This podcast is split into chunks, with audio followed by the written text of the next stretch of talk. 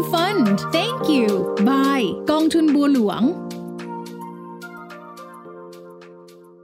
สวัสดีครับ นี่แคมฟัน thank you กับเรื่องราวต่างๆ ของกองทุนรวม เช่นเคยครับ อยู่กับผมเสกสรรโตวิวัฒจากบลจบัวหลวงนะครับเมื่อช่วงต้นปีที่ผ่านมาบลจบัวหลวงได้ออกกองทุนใหม่มากองหนึ่งแล้วก็ได้รับความนิยมค่อนข้างดีนะครับ นั่นก็คือกองทุน B Premium หรือว่ากองทุนที่ลงทุนในสินค้าประเภท Premium Brand นะครับตอนนี้เราผ่านมาแล้วประมาณ 5 เดือนจากการลงทุน วันนี้เราจะมาอัปเดตกันนะครับ ว่ามุมมองต่อพรีเมียมแบรนด์ปัจจุบันอย่างเป็นอย่างไร B Premium นี่เป็นกองทุนหุ้นที่ลงทุนในหุ้นต่างประเทศกลุ่มสินค้าประเภทที่เรียกว่าเป็นแบรนด์ที่มีคุณภาพนะครับ หรือว่าแบรนด์ที่ได้รับการยอมรับสูงจากลูกค้า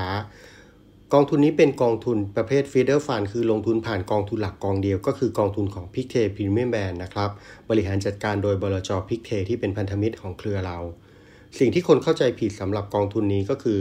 คิดว่ากองทุนนี้เป็นกองทุนที่ลงเฉพาะพวกแบรนด์หรูๆแพงๆนะครับ แต่จริง ๆ แล้วแบรนด์หรูเป็นเพียงส่วนหนึ่งของกองเท่านั้น เพราะว่ากองเนี่ยจะลงทุนในแบรนด์ที่แข็งแกร่งมีคุณภาพสูงนะครับ ถ้าจะให้สรุปง่ายๆ 4 ข้อของ Premium Brand ก็คือแบรนด์ที่มี Customer Loyalty คือมีแฟนคลับ มีฐานลูกค้าครับ แล้วก็อันข้อต่อมาคือเป็นแบรนด์ที่มีคุณภาพลอกเรียนได้ยากอาจจะลอกเรียนได้ในแง่ประเภทสินค้านะครับ แต่คงยังมีความแตกต่างในเรื่องของคุณภาพบริการต่างๆ ที่พรีเมียมแบรนด์เนี่ยเป็นเอกลักษณ์แล้วก็ลูกค้าให้การยอมรับครับ ข้อต่อมาเป็นเรื่องของอำนาจในการต่อรองนะครับ เนื่องจากสินค้าพรีเมียมแบรนด์เนี่ยมีสาวก แล้วก็มีลูกค้าที่เป็นแฟนคลับติดตามนะครับ ลูกค้ามีความเชื่อมั่น แล้วก็พร้อมที่จะจ่ายเงินเพื่อซื้อ เพราะฉะนั้นสินค้าเนี่ยมีอำนาจในการกำหนดราคาครับ พื่อให้ลูกค้าเนี่ยสามารถจ่ายได้ แล้วก็มีความรู้สึกว่าสินค้าที่เขาจ่ายนั้นเนี่ยเป็นสินค้าที่มีมูลค่า แล้วก็เพียงพอที่จะคุ้มค่าในการจ่ายนะครับนอกจากนั้นเนี่ยที่สำคัญก็คือต้องเป็นกิจการที่มีการเติบโตอย่างยั่งยืน ไม่ใช่สินค้าฉาบฉวย หรือว่าเป็นแค่กระแสแฟชั่นชั่วคราวครับ เราจะเห็นได้จากประวัติของสินค้า premium brand หรือว่าแบรนด์หลายตัวนะครับ ที่มีอายุการผลิตสินค้าหรือมีอายุการเกิดของสินค้ามายาวนานนะครับ หลาย ๆ ตัวเนี่ยมีอายุเป็นร้อยๆปีอย่างนี้เป็นต้น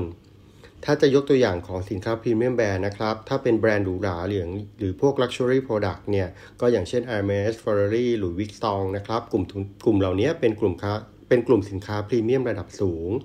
หรือถ้าเป็นกลุ่มสินค้ากลุ่มภาคบริการนะครับ ก็จะเป็นอย่างกลุ่มโรงแรม อย่างเช่นเครือ Marriott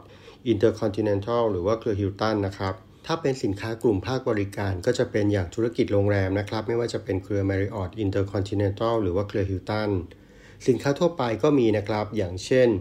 e s t e Lauder l e x o t i c a ซึ่งเป็นผู้นำธุรกิจดวงการดูแลสุขภาพดวงตานะครับ ที่เป็นการควบรวมระหว่าง l e x o t i c a ที่ผลิตกรอบแว่นตาชั้นนำอย่างเช่น แบรนด์รู้จักกันดีอย่าง Ray-Ban, Oakley, Prada, Coach นะครับ กับ e s s i l o r ซึ่งเป็นผู้ผลิตแว่นสายตาระดับโลก อย่างนี้เป็นต้นเมื่อควบรวมกันก็กลายเป็นบริษัทที่เป็นผู้นำในเรื่องของธุรกิจ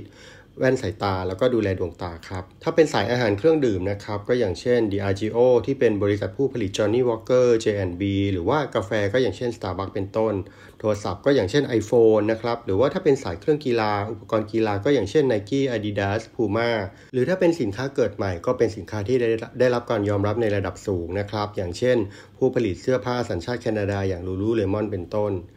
ที่ผ่านมานะครับ ต้องบอกว่ากองทุนเนี่ยตั้งมา 5 เดือนก็อยู่ในเกณฑ์ที่เรียกว่าโอเคนะครับ ถือว่ากองทุนเนี่ยทนทานต่อภาวะความกังวลต่างๆ ได้ดีในปีนี้เราทราบกันดีนะครับว่าตลาดหุ้นหรือว่าทิศทางการลงทุนต่างๆ ไม่ค่อยเป็นไปไม่ค่อยเป็นไปดังคาดสักเท่าไหร่นักนะครับ ผู้จัดการกองทุนของพิกเทเนี่ยยังเชื่อว่านักลงทุนเนี่ยสามารถมองหาสินทรัพย์ลงทุนสักตัวหนึ่งไม่ว่าจะเป็นภาวะเศรษฐกิจปกติรุ่งเรืองหรือแม้หรือแม้ในช่วงที่ภาวะเงินเฟ้อรุนแรงเนี่ยหรือในช่วงที่เกิดเหตุการณ์ไม่ไมปกติ ไม่ว่าจะเป็นโรคระบาดอย่างโควิดที่ผ่านมาหรือในช่วงสงครามเนี่ยสินค้าประเภทพรีเมียมแบรนด์ยยังเป็นตัวเลือกต้นๆที่ดี แล้วก็ผ่านการพิสูจน์มาแล้วครับเพราะคีย์สำคัญของพรีเมียมแบรนด์คือสิ่งที่จะทำให้ธุรกิจ หรือว่าการลงทุนประสบความสำเร็จในกิจการนั้นๆ นั่นก็คือสินค้าพรีเมียมแบรนด์มีความสามารถในการกำหนดราคานะครับ จึงเป็นที่มาของ High Gross Margin หรือว่าเป็นกิจการที่มีกำไรขั้นต้นสูงนะครับ เนื่องจากไม่ต้องกลัวเรื่องของการแข่งขัน การลดราคา การลงมาแข่งในตลาดเรื่องของ price cut ต่างๆนะครับ ซึ่งอันนี้เนี่ยก็จะทำให้มูลค่าของสินค้าเนี่ย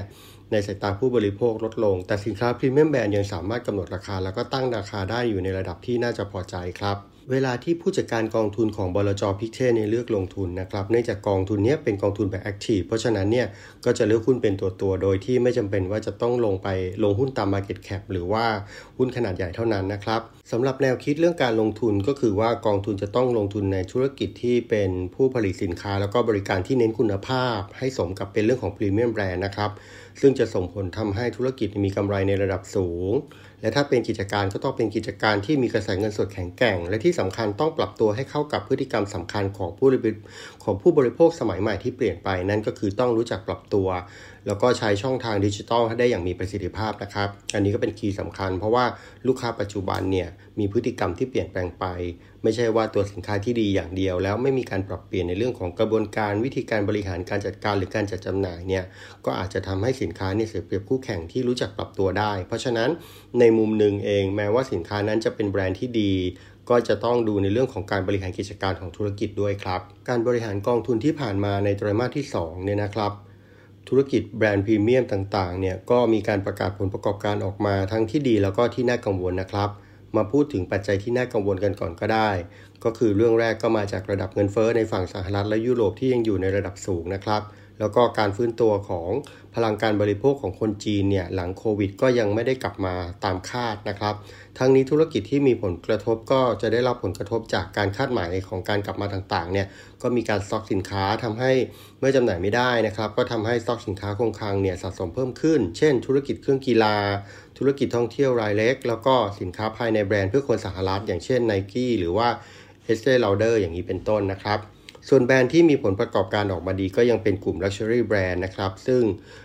สินค้าเนี้ยเป็นเป้าหมายของผู้ที่เรียกว่ามีมีความมั่งคั่งมีเวล แล้วก็มีความสามารถในการจ่ายนะครับ นั่นก็คือไม่ว่าจะเป็น Hermes หรือ Vuitton หรือว่า Richemont หรือว่า Marriott Hilton หรือ Ferrari ต่างๆนะครับ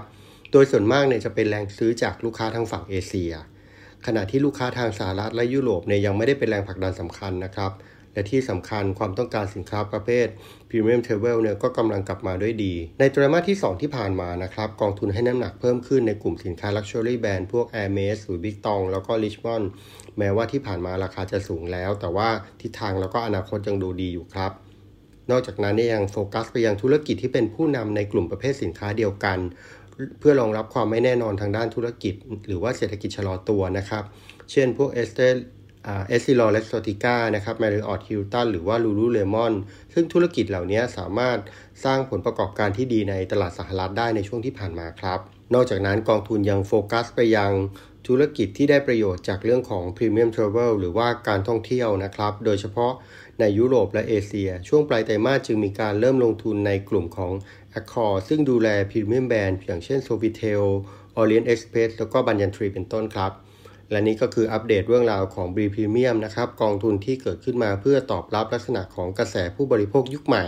รวมทั้งความสามารถของสินค้าและก็บริการต่างๆ ที่น่าจะตอบโจทย์ แล้วก็เป็นอยู่ในกระแสความต้องการของผู้บริโภคครับ และนี่ก็คือเรื่องราวของการอัปเดตสินค้าพรีเมียมแบรนด์แล้วก็ภาวะการลงทุนในช่วงที่ผ่านมาหลังจากจัดตั้งกองทุนนะครับสำหรับวันนี้ขอลาไปก่อน สวัสดีครับ